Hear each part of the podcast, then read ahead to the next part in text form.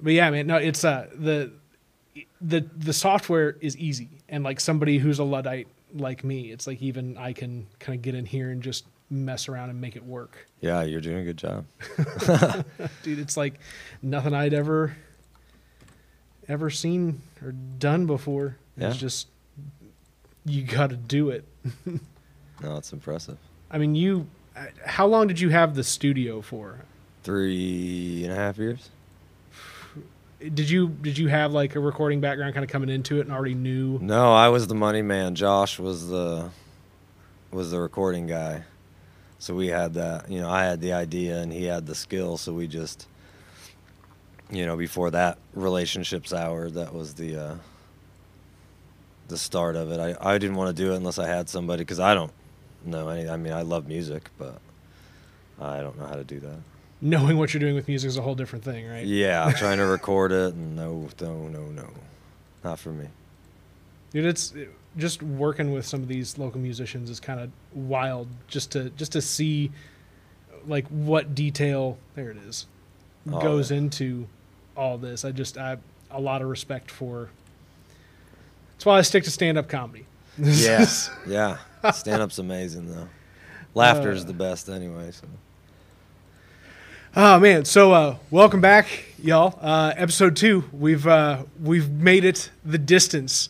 This is WTF Carbondale, a podcast where we talk with interesting people about their interesting lives and tie it all back to Carbondale, whether it's with folks that have come here, been here, or coming back here, have been through here, whatever it may be. There are a lot of interesting folks out there that have ties to this place, and I'm ever so excited now to share an interview with somebody who I know for sure is anchored in this place because we went to school together.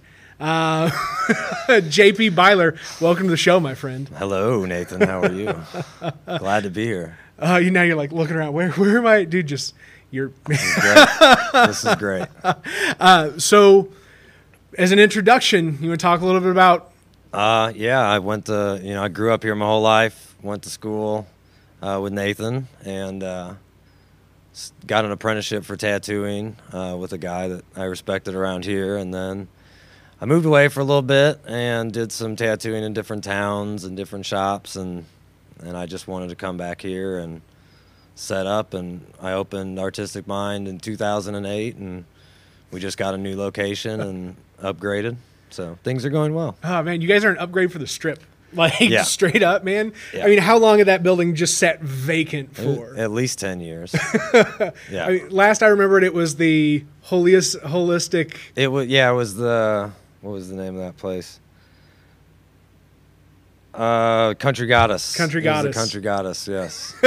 Yeah. And then, yeah, it sat vacant. And I've had my eye on it because I wanted to be on the strip. I mean, we were right next door, but it wasn't good enough. You know, I wanted to be part of that iconic strip. Yeah. So I'm finally made it happen. Oh, dude, the paint. I mean, just a nice bright building.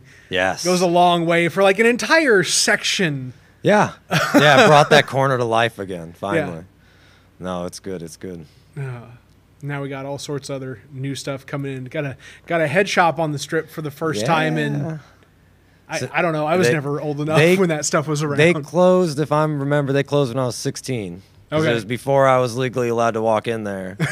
They closed all of them because that guy came on the news talking about these aren't for water, tobacco. That guy. Thanks. That sticks out in your mind. It does. I remember that. But yeah, you used to get kicked out of those if you said the word bong.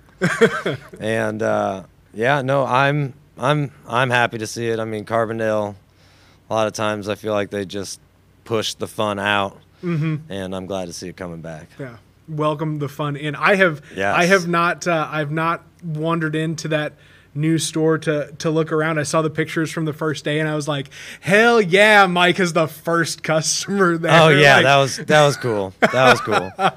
Like, that's a way to embrace it. It is. I do wonder if he smoked it. But he probably was an edible or something. I would hope. Right, just something to chill. Just take it down a minute. Oh man, but yeah, no, I was just, yeah, it's like that whole deal, and it's, you know, that shucks, driving down 13 and like hemp and stuff, Yeah. I drove by and they had all their Halloween decorations out. It's like, it's just vibrant. Yes. Just colorful stuff, man. Paint a building, do cool stuff in it, see where it goes. Oh yeah. It's starting to come around. I always kind of looked at Carbondale like trying to be like the Austin, yeah, where you're surrounded by the country, mm-hmm, and then you're the cool artsy, yep, movement right in the middle of it. And that's kind of how I always saw Carbondale, but it's good to see it finally embracing that, yeah, you know, and not fighting it so much. Well, and I mean, you know, when you finally realize, oh, well, crap, I mean, we can't do really anything else other than this because this is who we are. Yeah. Yeah. We're a bunch of hippies that just want to have fun, you know, party animals. Did you, were you born here or did you like move here when you were young? Or I was adopted. So I was born in Illinois. I was born up by Chicago. Okay. And my parents adopted me and I've been here ever since. Awesome. So yeah, I mean, wasn't born here, but I'm pretty freaking local. Oh dude, it's in your veins now. It is. Dude, one of the stories I was so excited to talk about when you were like, yeah, I'll do the show.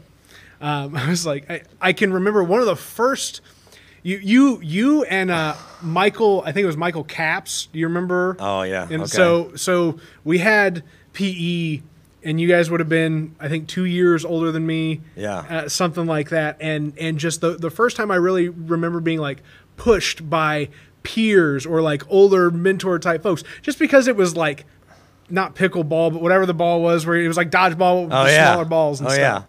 And it was like, you guys just pushed me. And it was like, for the first time I had guys like engage me that it didn't feel like I was getting picked on or bullied, but it felt like I was getting bettered. Right. And like, I've always like held that in high esteem, even though you may have never known that until just now. Yeah, no, definitely not. That's awesome. It was like our relationship. And then because you did some wild ass shit in high school with senior prank days and stuff like that, like mad respect. You can take the pass on that one. You can, I don't care.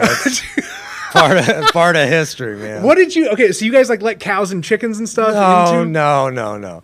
So there's a lot of people that were involved, and let's just say I wasn't the one to tape. Somebody taped the door open, so the door wasn't locked at night, and everyone was drunk, like you do when you're high school kids. Yes, and I remember Justin David finding some roadkill.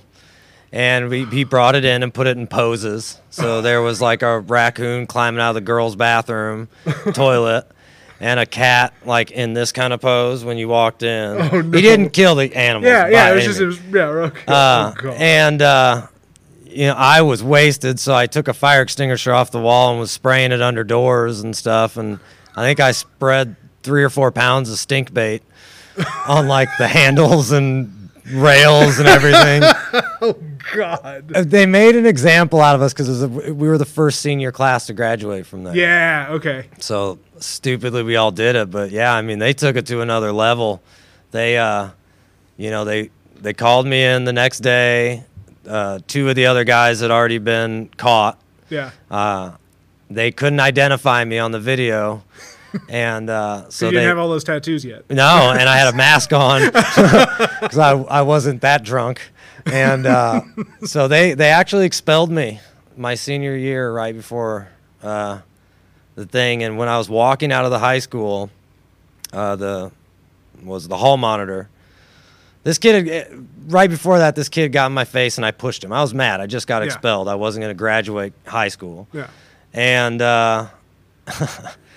The security guard stops me in front of me in the door and says, "You want to push me around like that, boy?" And I'm I'm a punk, so I grab the pen out of his pocket and I throw it over my head, and I proceed to walk past. Well, he grabs me by the throat and slams me into the wall, so I punched him really hard. Oh, and the worst about it is he went down, I should have walked away, but it was lunch period, so of course all the students circled around, so the other teachers couldn't get in there, so I hit him a couple more times. And and then I walked out.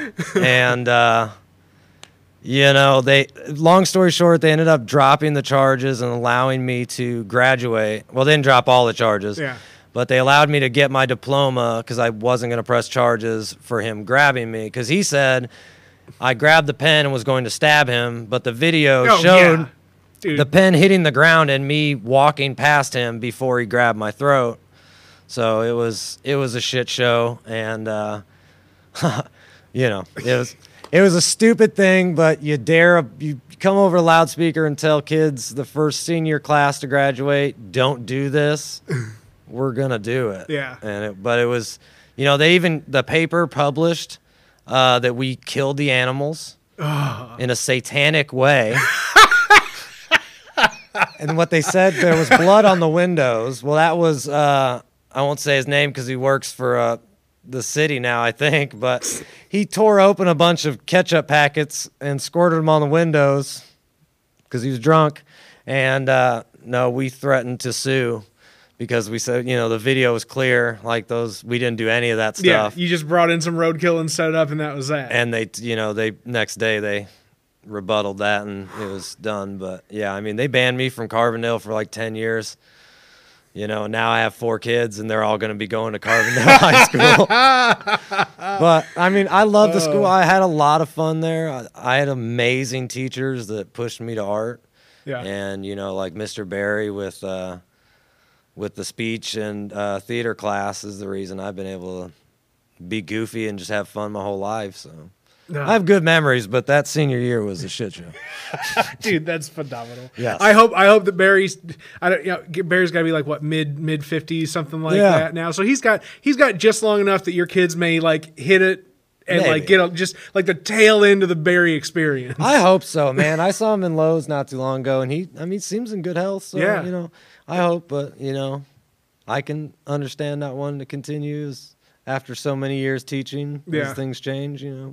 But I mean, he has had a stellar hell of a run. Oh, dude, yeah, such good influence on so many people in so many ways. Oh, I had way more good teachers there than bad. Yeah, you know, there's a few rotten apples, but whatever. No, I mean, it's still cool to like see Kim Herron Titus out there, and like, you know, because I guess now realizing you were 3 years older than me, because I was the first class to graduate freshman to senior. Oh, nice! Out of that high school, so like Luke was just a year older than me. So like I had the experience of her being like my teacher, but also somebody who like I had gone over and had like LAN parties at the house with like friends and stuff. And like now that she sees me out there and like I'm active and engaged in the community, and it's like, okay, these are real people that get to see like the fruits of their labor in the people that we go out and become. Yeah. No, it's really cool.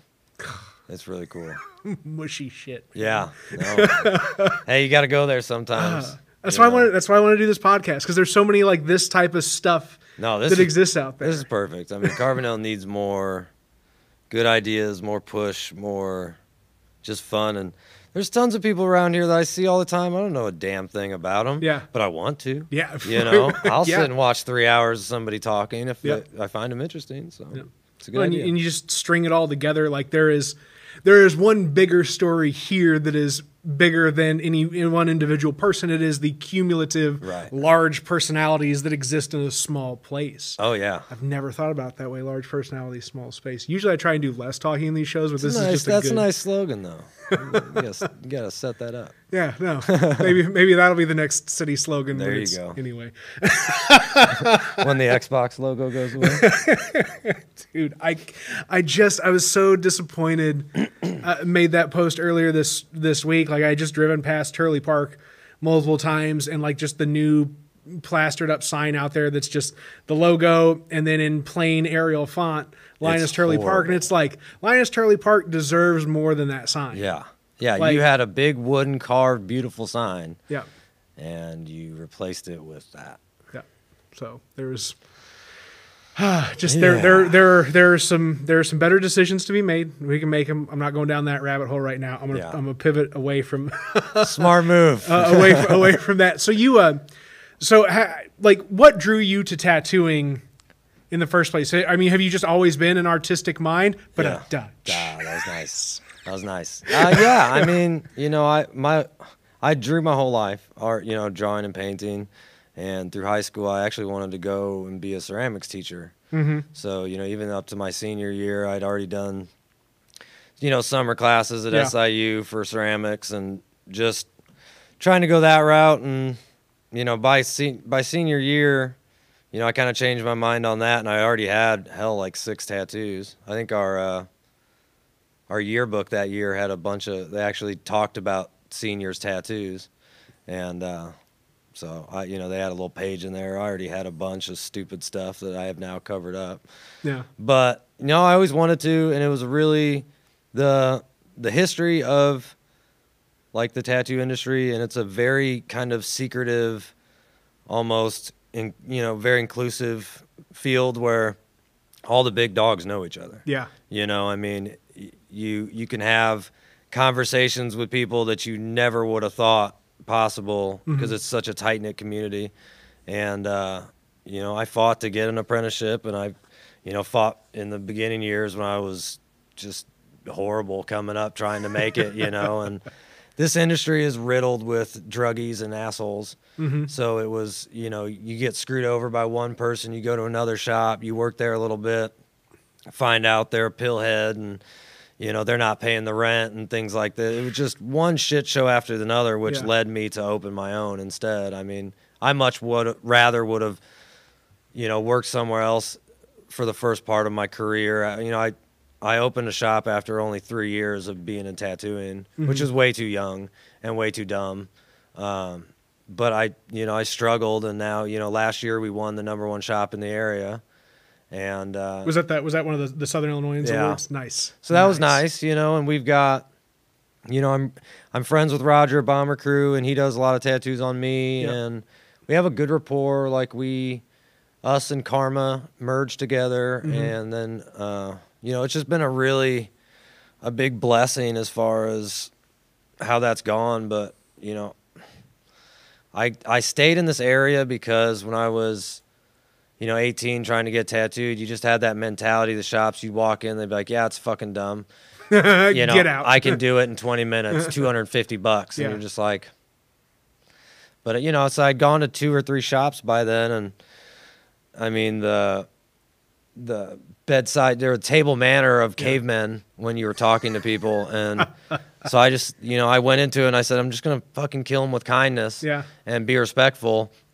Even in the beginning years when I shouldn't have survived as a tattoo shop, you know, it was because I treated people with respect. I was nice. I made them feel happy and welcome.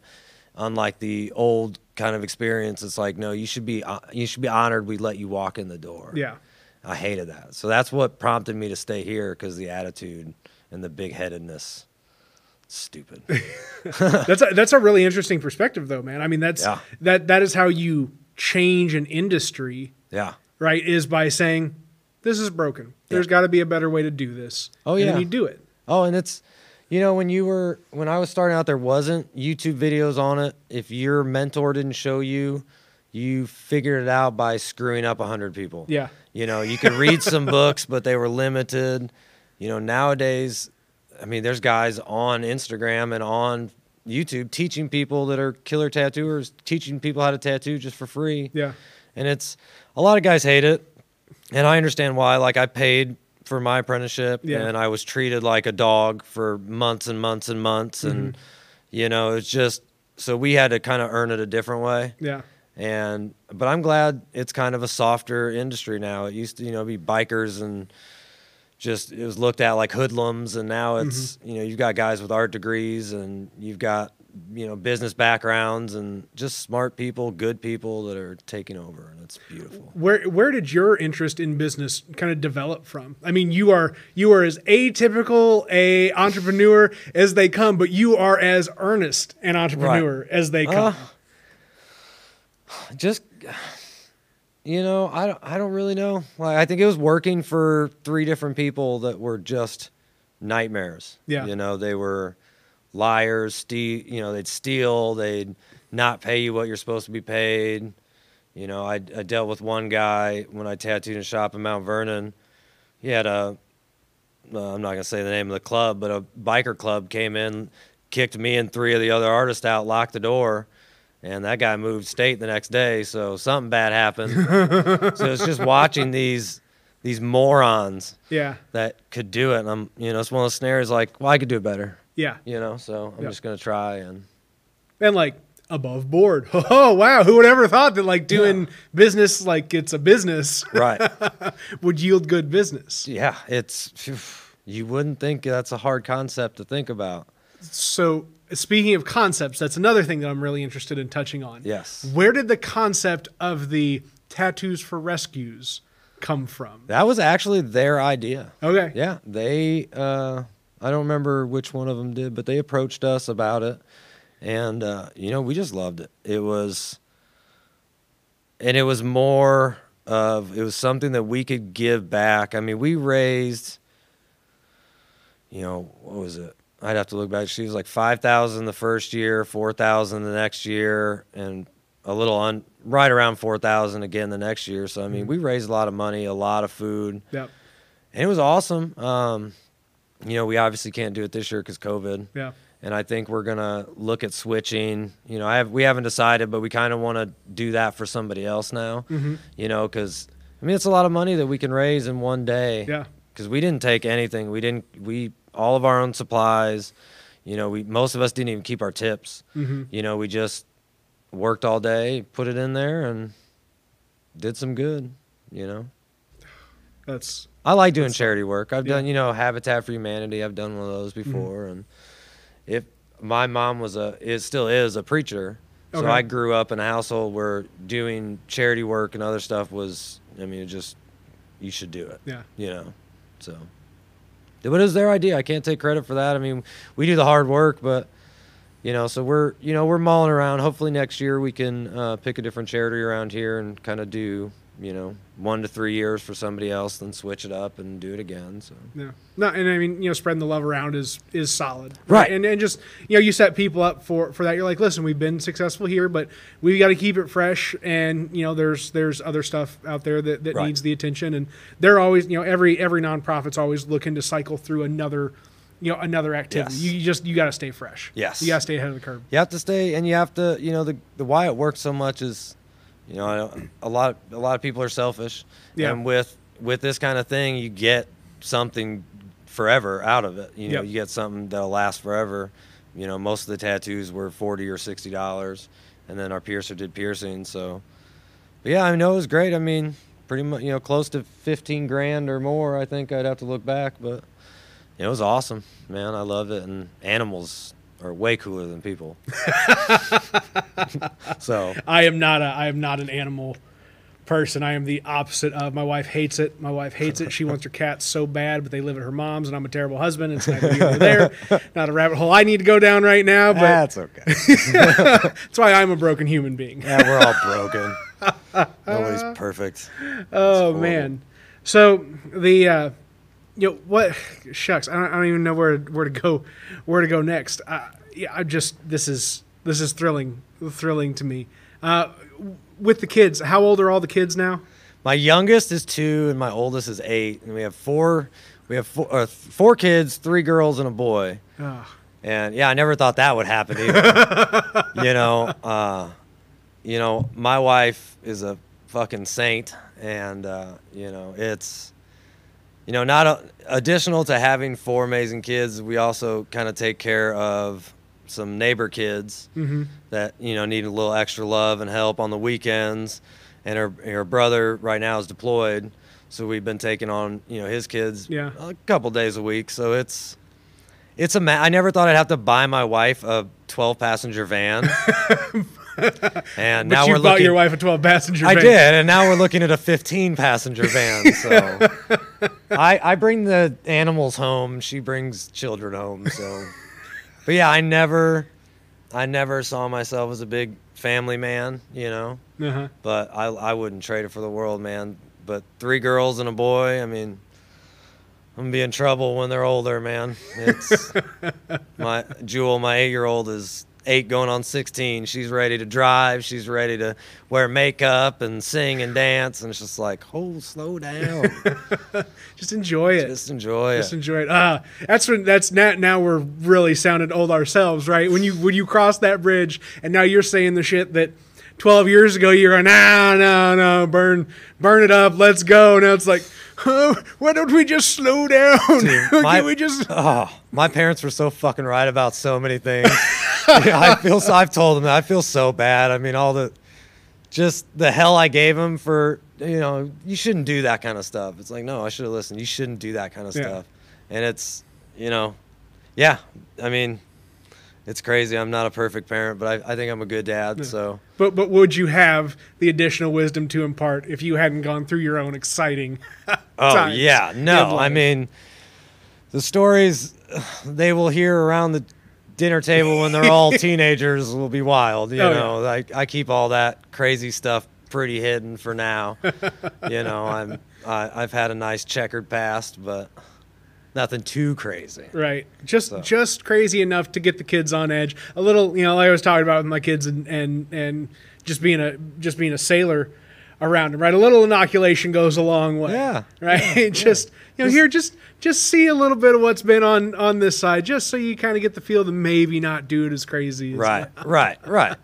Hey man, it's the scars, man. They make us, right? That is the truth. That is the truth. So what are some of the projects that you've been involved in that maybe folks don't know about as much? I mean, you're like me, you do a lot around town. You're like everybody. We all do a lot around everywhere. But like, what's something that hasn't been like as visible? That's a cool part of your. Ooh, I mean, everything I've pretty much done has been very visible. All right. We did the Screaming Owl for a while, and it was just. That's a really hard industry as far as recording studios around here. Yeah. Basically, I went through engineer after engineer after engineer, and so that eventually just liquidated and left. But, it was fun. We did a lot of charity events. Like we were talking about earlier, mm-hmm. like T. Murph was one of our comedians at a charity event at Turley Park. And, now he's on Hulu and, amazing. If you haven't seen Woke, go see Woke. Yeah, go watch it. Yeah, it's fantastic. And I mean, we've done a lot of charity events throughout the years. Kind of every business that we've ever tried has done charity events. As far as other stuff, I mean, you're good. Yeah. You're good. The T. Murph thing, man. I was telling you. Earlier, I was talking to my buddy Coach, talked to a couple other guys, and it's just like, listen, if he can go chase that elsewhere, we can build that collectively here. Oh, I mean, the world's really by the fingertips, man. Like, a lot of people don't know. Like, I was in a group with a guy, and we toured with Project Pat for a year and a half all over the country. For people that don't know Project Pat, Google it, but he's Juicy J's brother. The guy from Three 6 Mafia, and we did a lot of music. We did South by Southwest. We did a whole album with DJ Thorough, which is 50 Cent's DJ. Nice. We did a lot, and that relationship soured between me and the other guy in the group, and a lot of the guys in Screaming Owl. We just kind of all started butting heads. Yeah. And we all had very different paths that we wanted to go music-wise. So, that just kind of fell apart. But, I mean, you can make it, man. If I toured the country and, stood on stage with tons of famous people, I smoked blunts with Rick Ross in a nightclub, just different. Yeah. You can really go anywhere. You just got to try and... Yep. Like, that's kind of been my philosophy with business is try, and if things don't work, try to get your money back. But if you don't, you're never going to do anything if you don't try. Yeah. And, I have a lot of friends growing up that are just the dreamers, and they all have these great ideas, but they don't pull the trigger, and you cannot be afraid to fail, When you're from a town, I got tons of people that hate me, got people that love me. Like... Too bad, it is what it is. Just give it a run. Yeah, I mean, I'm kind of an asshole, and I'm also a nice guy, so I don't know. It's just crazy. Well, and I mean that the try and like fail and whatever else that has always been an issue just with this town in general, right? Is that like people don't get out of their comfort zones because they are afraid, like in groups, right? Organizations or activities don't succeed like they need to or should because people are like not willing to just take on that little extra risk to step outside of that comfort zone to do whatever. And then just like what happened at Screaming Out happens at so many organizations, so many businesses, people just butt heads because instead of taking one big leap together, everybody's trying to tug for their little, you know, components within an organization or business. It's like, that's not how progress is made. It's everybody rowing the same direction on one big risk. Everybody, instead of everybody trying to take a bunch of little risks all at once. You have to, you know, and kudos to that. Like having enough self-awareness, be like, listen, man, like I get it. This is where things were, this is where things gone. Not everybody likes me because of it, but you know what? That's not going to stop me from trying. And on the other side of it, it's like in 10 years, you never know where your relationships with somebody else is going to be. Oh, yeah. Stuff cycles back around. You bump into somebody, something goes off right, and you're like, hey, man, remember that hatchet that we need to bury? And it gets buried, and now whatever the next thing is super valuable to a lot of people. Oh, yeah. I got friends, you know, I have friends that I grew up with that some of my oldest friends, we, you know, we hate each other now. And it was because we tried to work together. Yep. And, you know, I've got guys, me and them hate each other in high school, and we're friends now. Yeah. You know, I've got a kid that, you know, in high school, me and him fought, and he gets tattooed at my shop all the time. I don't do it. One of the guys does, but, you know, he still supports our business. And so it's one of those cool things, man. Like, the small-town area, you get that feel, but it does suck at times because it's a small town. Everybody knows everything. Everybody hears everything. And you know, but you can't. Everybody makes mistakes, man. Like, just move on and try to be a better person. Yep. I look back, you know, I made a post on Facebook a couple months ago, and you know, I look back at posts from like 2014. I was embarrassed, like the way I thought in anything, just stupid little things, and now completely different. And that's not that long, so yeah. If you're scared to do shit, you're just gonna always be scared. It's okay to be scared. Just jump. Jump off that cliff. If it's business, obviously right now it's kind of a hard time to do business. But, you know, we're doing good, and we're, you know, we're actually going to be opening up a couple other things. I'm not going to say too much yet. Yeah, no, but exciting. Very good. But we are going to be opening up a pretty awesome art studio. Cool. So I'll go into detail more on that later, but it's, you know, we got a couple things in the works. Well, and that's, you know, for me, you know, especially if we're playing the Austin model, like arts in a different way is what this place needs. Like, come for the art. Ooh, come for the art. Leave with the art. There you go. Like, you know, come here and maybe like you're interested in, you know, the music and the painting and the whatever. And the art you leave with is, oh, ooh, I got a new tattoo. Right. All right. 55-year-old suburban soccer mom. Thanks for visiting Carbondale. Enjoy your, I don't know. Tattoo bracelet or something. We had a mom and daughter group right before I came here that was, you know, she was in town for, I guess, you know, they just got to school. And, yeah, they always do that. They come in and get little tattoos, and, you know, they'll remember that place for the rest of their life. And, but, yeah, this town needs more art. It needs more, you know, I've always, the thing I hated, not to jump back to the music. No, man, hit it. But let us know how you really feel. Yeah. Okay, so what really pisses me off is I don't want to hear the same bluegrass band 950 times, you know, and I do love bluegrass, but I really think Carbondale, at least the last couple of years before, was in almost a rut. Like you, and nothing bad about these guys and these bands. They're all phenomenal. I love their bands. Yeah. But I don't want to hear them again and again and again and again and again.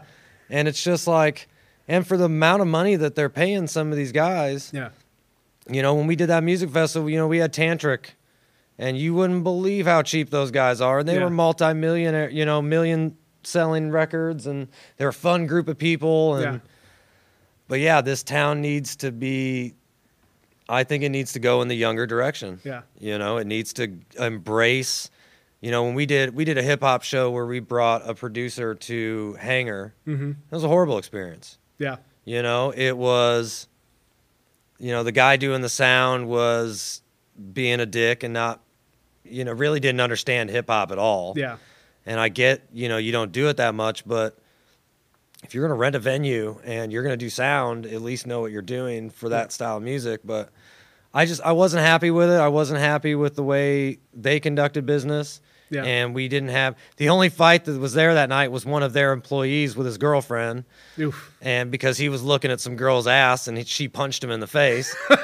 And then they didn't want to do another show. Yeah. And it was – I hate to say it, but I think it had race involved. Mm-hmm. And, you know, they tried to pull the plug at 145 while the main guy is on stage. And it was just – it was one thing after another in this town of suppressing anything but the bluegrass or the rockabilly. Mm-hmm. That all the friends. It's very clicky here. Yeah. And I would love to kick some of those cliques open. You know? Yeah. Well, I mean, that's how again, like a broader scene gets built is opening up the social circles. One of the things that I'm really interested in as I've kind of played around with a mix of lots of different genres in the past 4 months. Again, I had no comprehension of sound or video or anything like that before having to kick off some of this other activity. But I want to see like crossover of genres. Like that's a huge thing going on right now in general. And there's a lot of shitty like country, hip hop, blah blah blah, whatever. Oh. But like here. If you get like some real, like solid, we've got a bunch of real good local hip hop acts, mix them with all of these, top tier bluegrass and rock and roll players and just see what comes of it. Make a festival. Carbondale needs to make, we had the Pig Out years ago and that was good, but that was all the same thing. It was all bluegrass and folk music. Yeah. And like, that's cool, but we're not all into bluegrass and folk music. Yep. I do. I actually enjoy it. I love it very much. I mean, one of our slogans at Screaming Owl was hip hop to bluegrass. Yeah. Because I love both. But yeah, you're sitting in the stagnant water here in Carbondale, and and then you look at places like Marion. Yeah. That are fucking thriving. Yeah. And just blowing up, and that old guy mayor was crazy and all about law and order and this and that, but he still built the town up. Yeah. And that's what I'd like to see. I'd like to see the locals and the people in power in Carbondale embracing this town for what it is. It's not it doesn't have to be a party town like everybody thought back in the day with the riots and Halloween. But what do you want? We're not an Ivy League school. We're not going to have sitting, on the fucking strip and drink tea with our Bentleys. Like, it's a fun place to be. Yeah. And there's everything from the huge folk culture to the, extreme hip hop to the death metal. Like, there's everything. Oh yeah, dude. I mean, the punk rock scene having Lost Cross here. I mean, we've got shit here that is legendary. Yeah.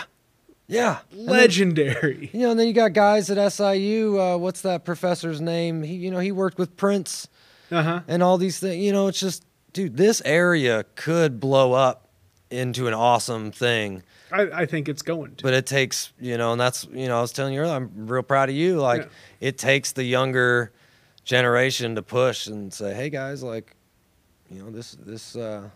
it's what we're doing now. Yeah, it's not. We don't have to be 60 to have fun in Carbondale. Yeah. We want to do shit. Well, and so my big idea, and I'm gonna just slide this in as a mention, like all these different podcasts, and see if people pick up on it. Is this Creator Dale idea that I've got? So the modern, or the traditional model of like a place based like L.A. or somewhere in Atlanta or whatever for these studios, propping up. That's big money. And it's not easy to like get startup in a and develop a film industry based off of infrastructure development like what's happened in some of these other places. But I think we can do this in a different way.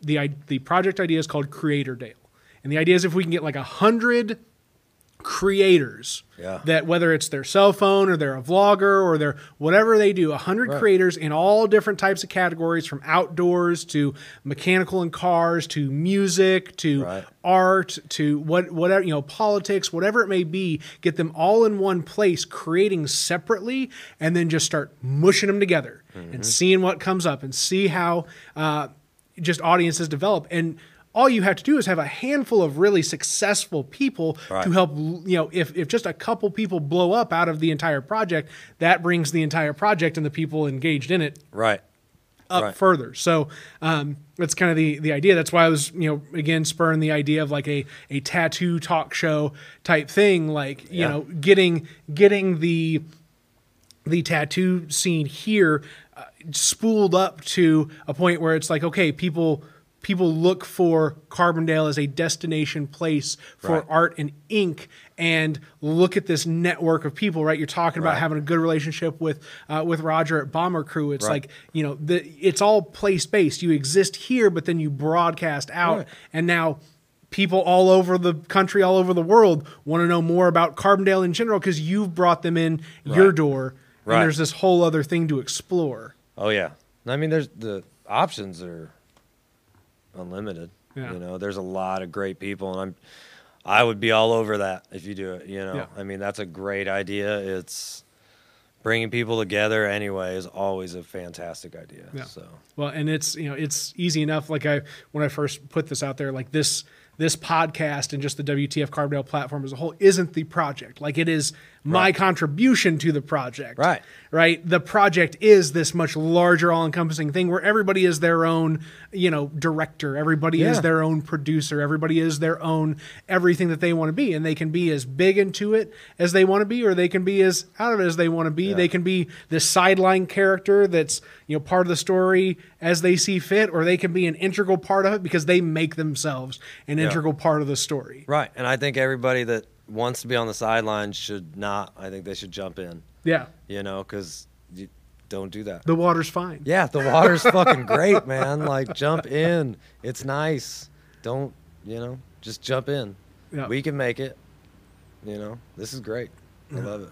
No, it's so when you talked about the tattoo industry being so close knit, were you talking about just here? Were you talking about like kind of a all nationwide? Over. Well, think about what yesterday Japan just made it legal to tattoo. What? Japan just made it legal to tattoo. Just made it legal yesterday. Was it previous because of like it's been Yakuza gangster stuff, or what was the whole? It's been illegal since the existence, and wow. They've been doing it thousands of years, thousands, and there's states that just in the 80s, 90s, and early 2000s that it became legal. Huh. It's always been, kind of this back door, but no, it's, you had a lot of, places back in the day where biker gangs use it to embezzle money because it's a cash business for the most part. Yeah. So it's, but no, what I meant by, it's real tight knit is, I mean, a lot of people only know what they see on TV shows with tattooing, but all those guys are real, and you can actually go to where they really work and get a tattoo from them. And, or, some of these guys are teaching classes and seminars and all this stuff. And it's, it's coming together way more, the tattoo industry is, but it's still so tight knit that, like I did a giveaway a while ago where I gave away basically a whole sleeve and it was all Sailor Jerry's tattoos. And probably about 11 people on that post thought I was talking about the alcohol. And, because that's what most people think when they hear Sailor Jerry. Yeah, and that was bought from basically with Sailor Jerry's rights were sold twice before becoming that. But Sailor Jerry hated alcohol. He was a far right asshole. He was racist. I love his artwork, but when you finally figure out some of these things it's just mind-blowing, but the history of tattooing is insane. And I mean, for a long time it's been illegal and frowned upon, and like that blows my mind about Japan that it's finally legal now. Well, like yesterday. I guess it must be that new prime minister they just got. I don't know. Seems like an all right guy, I guess. Right? Yeah. That was his first move. Yeah, he likes like tattoos.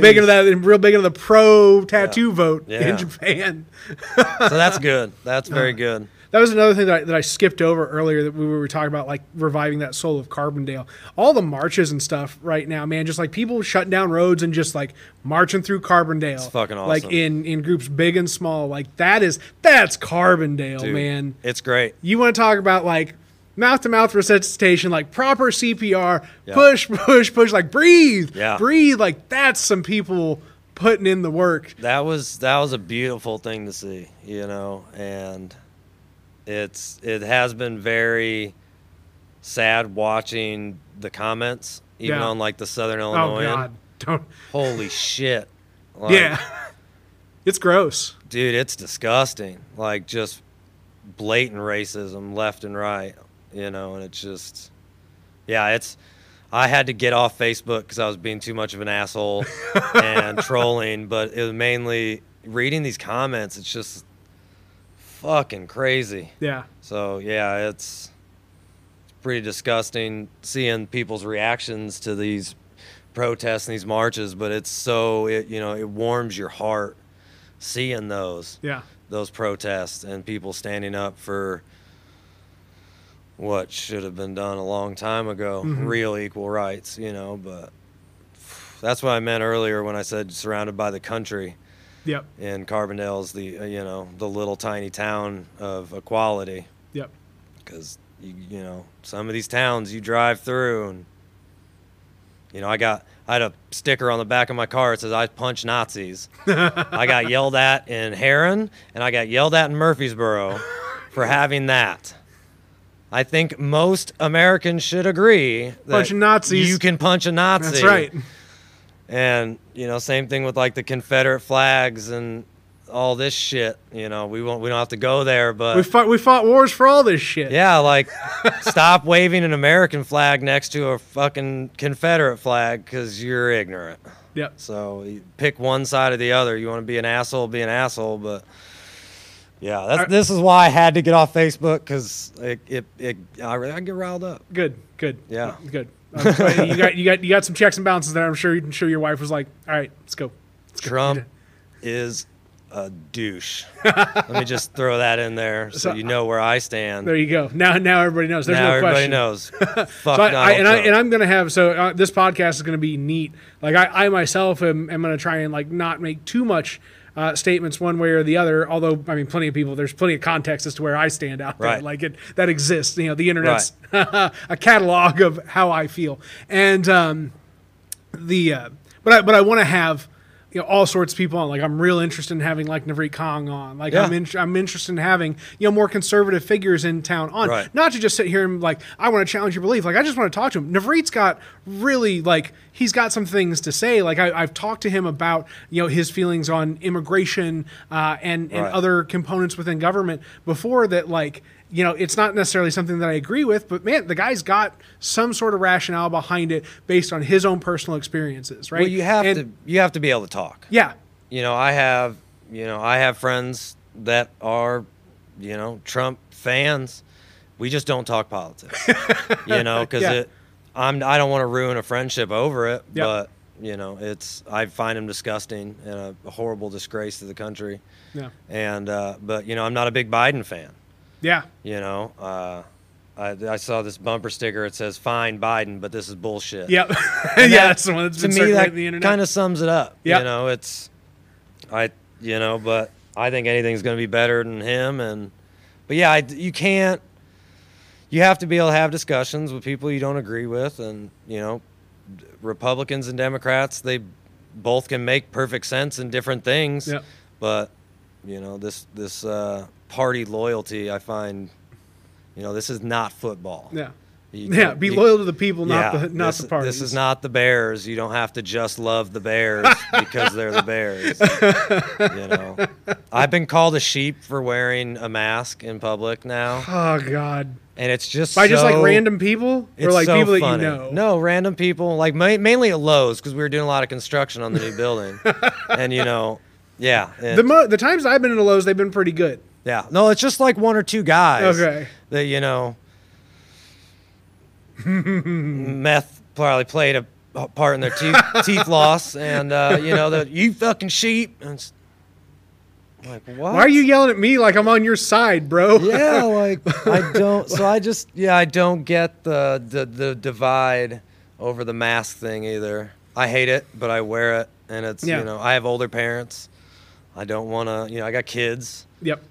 I don't know how we got on this topic, but no, man. This is podcasting, bro. This is how you podcast. We podcast so hard, dude. We podcast hard, super hard. But yeah, it's, you know, I hope the world can come around a little bit. But yeah, I've been super disgusted and got off Facebook for the most part because the blatant amount of racist comments on posts that shouldn't have racist comments on, and just like, wow, these are the people that are surrounding me. Yeah.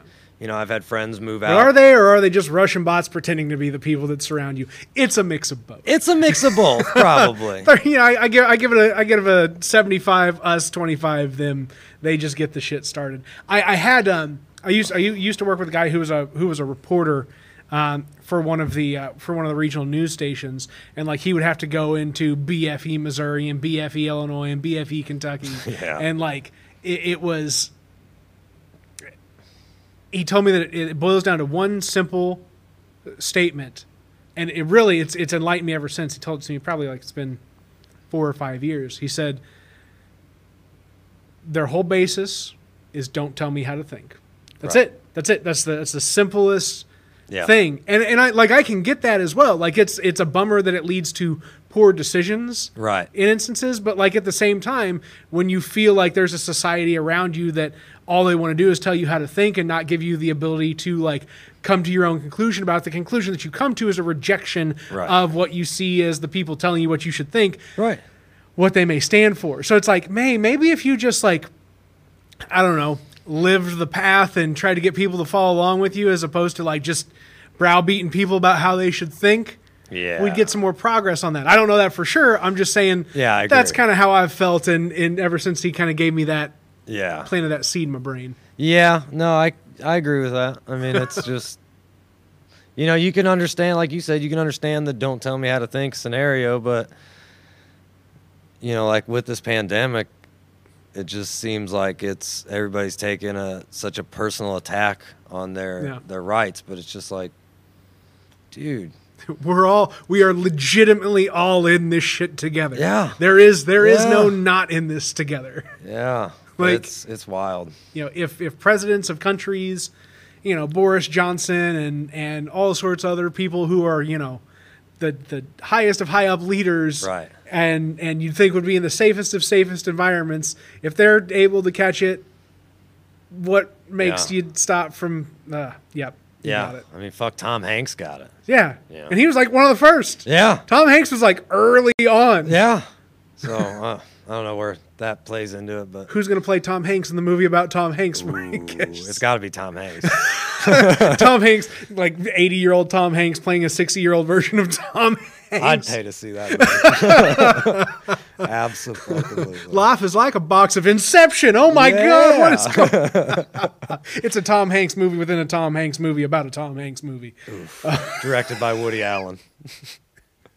Oh my God. Oh, that's great. That's great. So what, I don't know where I want to go next with this. Are you still doing the car dealership thing? No. Okay. No, that was a shit show as far as, basically there's just the amount, you know, and I'm rambling, but in tattoo industry and art, people want something for nothing. Yeah. But when it comes to cars, people really want something for nothing. Yeah. And, you know, I'd gone into that with the idea of that I would only give this a year. Yeah. And I didn't expect to see profit, but I expected to see, hey, I can get my investment back. And if everything's going good, that I'll do that. And it was just, I hated it. Yeah. To be honest, I hated the industry. And, you know, you spend thousands and thousands and thousands of dollars buying these cars from auctions and trying to repair them. And it was just not the thing. No, it wasn't. Hey, it's good to know that you're not a used car salesman, man. No. Mad respect. No, mad respect for you not being a used car salesman. I hated it. You know, my dream was always to have 4 businesses, so when I retired, I could hand each one of my kids a business. That's cool. And say, you know, just you want to work it, you can. If not, sell it and do whatever you want. What do you think? I mean, you identify all sorts of interests at all sorts of stages with kids. Yeah. Right? What do you think that your interests of your kids, or what do you want to build for them that you think that they'll really latch onto? I mean, I know you guys have the tattoo shop and you have the hair salon, but do you think that those will be things that the kids are really like, you know what, I really like art and I really like tattoo, let's go that way? Or do you think that they may have some other interests? I think they'll have other interests. You know, I would I've always said, like, I would like to teach all my kids how to tattoo. Yeah. And same thing with, like, have my wife teach them hair. Because it'd be a good thing to do if you wanted to do it. Yeah. I mean, they're legitimate trade skills. Yeah, I mean, it's a great industry. Don't get me wrong; you can make a really comfortable living tattooing and doing hair. It's just, you know, it's also really stressful. You know, you're expected to be a robot that never messes up a line. Yeah. You know, you can't have a bad day. You do 20 tattoos that are perfect. You fuck up one because you're having a bad day, or your client's a nightmare. Yep. Yeah, that's everybody hears about it, and that's all they hear about. I want to give me a nightmare client story like that. I think that's a good. We're getting close to that hour mark. I think like that would be a solid closeout if you just had a really kick ass like here's an awful fucking client that I've had to deal with before. I mean, there's so many, man. It got from weird people, you know. God, I don't even know which one I want to say that's, like, not horrible. And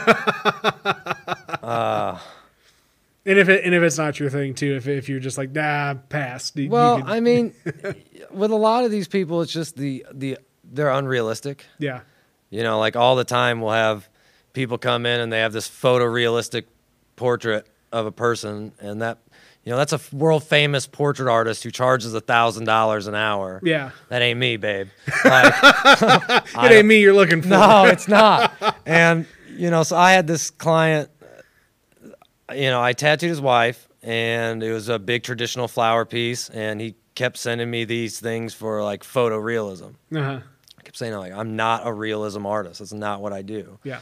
And, you know, he kept, I mean, day in and day out sending me, what about this? It's still fucking photorealism. Well, can you do this, you know, portrait on my hand? No, it's realism. I don't do realism. I can refer you to two guys in the area that do great realism. Yeah. You know, one of them works at my shop, and I always tell people, like, if you want a portrait, Roger will hook it up. Yeah. Like, he did the one on top of my head. Here, I'll just throw that out there. There you go. Yeah, turn it towards the camera. Nice. It's a little hairy right now. But, you know... And he just, day in and day out, would text me for weeks. And finally, you know, he showed me this demon thing. And I told the guy, I was like, look, man, like, I'll play with the drawing. If I can't draw it, I'm not going to tattoo it. Yeah. And, you know, it went down to like 2 weeks of this dude just blowing my phone up, making me upset, making me mad. You know, the point where he's like, dude, you can do it. I have faith in you. I literally typed back, faith doesn't make a fucking tattoo good. like I appreciate you have faith in me, but I've done two portrait tattoos in my life on friends for a reason, and the one, you know, ended up looking like Steve Buscemi, and it wasn't supposed to be Steve Buscemi. You know what I mean? Like, I'm not a portrait guy. That's not what I do.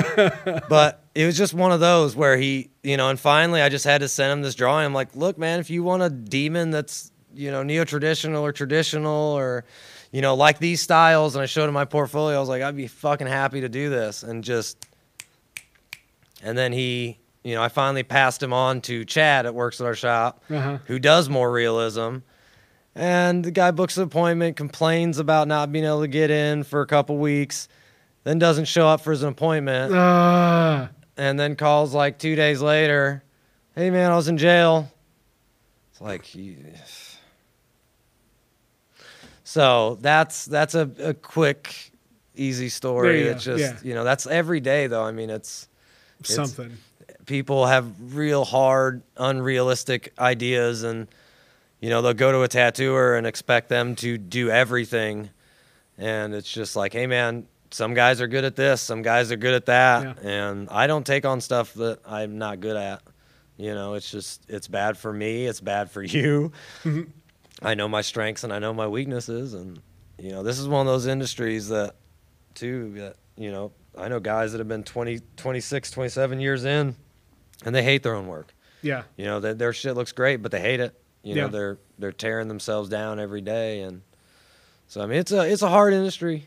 For sure. Well, being hypercritical of yourself is one of those things that makes people a better artist in many instances. Oh, right? Yeah. I mean, most of us, I mean, I'm sure not everybody agrees with it in the tattoo world, but, you know, I study constantly, you know, especially this last year. I mean, I read constantly on tattooing, you know, I listen to seminars and I, you know, podcasts and everything like that. I was on my phone. That happens. Is it broken? No. Oh God, no, dude. I've dropped this thing so much. Yeah. It's in this case. My case has cracks on it all over the place, but the phone looks like it's brand new out of the box. Right. It's a beautiful thing. But yeah, no. So, you know, there's the good thing about this area is there's a lot of really good artists. Yeah. You know, every shop in town has good artists in it, and so it's a really cool area for artwork. It's a really fucking awesome area for music. Yeah. It's getting better for stand-up, thanks to you. I wouldn't say better thanks to me. No. Maybe thanks to the people that I bring around, but it sure isn't my fault. Yeah, but you push people to do shit. Dude, I mean, it's dope. Again, we talked about this earlier in the show. To see T. Murph and say, if T. Murph can make it, right, we can all make it. Right. Right? It's just about grind. Yeah. It's just about grind and being around the right people. Dude. Yeah. And you know, it's inspiring. It's just inspiring. Like whether he knows it or not, you know, again, I've talked to multiple people in the past several days since the show dropped and we've all watched it and whatever else, that everybody's just like, yeah.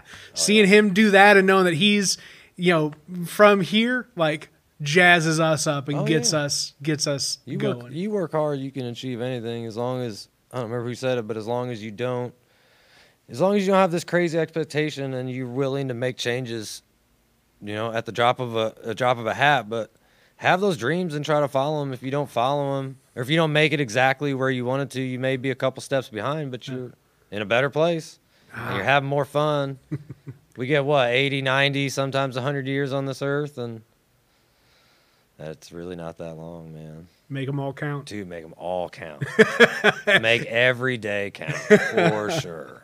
And that, I think, is a phenomenal spot to transition out on this show. JP, thank you, my friend. Thank you, sir. This has been an absolutely awesome experience. Thank you all for tuning in for the what was the second episode of the WTF Carbondale podcast. Hopefully hundreds more, maybe thousands more of these to go. Yes. More. Have a good one, everybody. Thank you.